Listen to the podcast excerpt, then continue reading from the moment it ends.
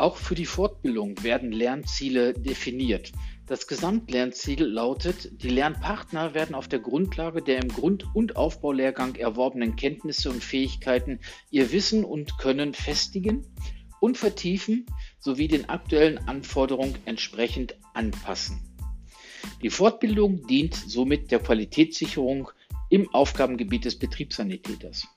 Im Grunde genommen heißt das vor allen Dingen der Begriff der aktuellen Anforderungen, dass man mit einer Zielgruppenanalyse prüft, welche Unfälle geschahen in den vergangenen drei Jahren seit der Betriebssanitäterausbildung und wie kann man diese Unfälle hier quasi auf Grundlage der Kenntnisse vom Grund- und Aufbaulehrgang noch einmal Revue passieren lassen und gegebenenfalls besprechen.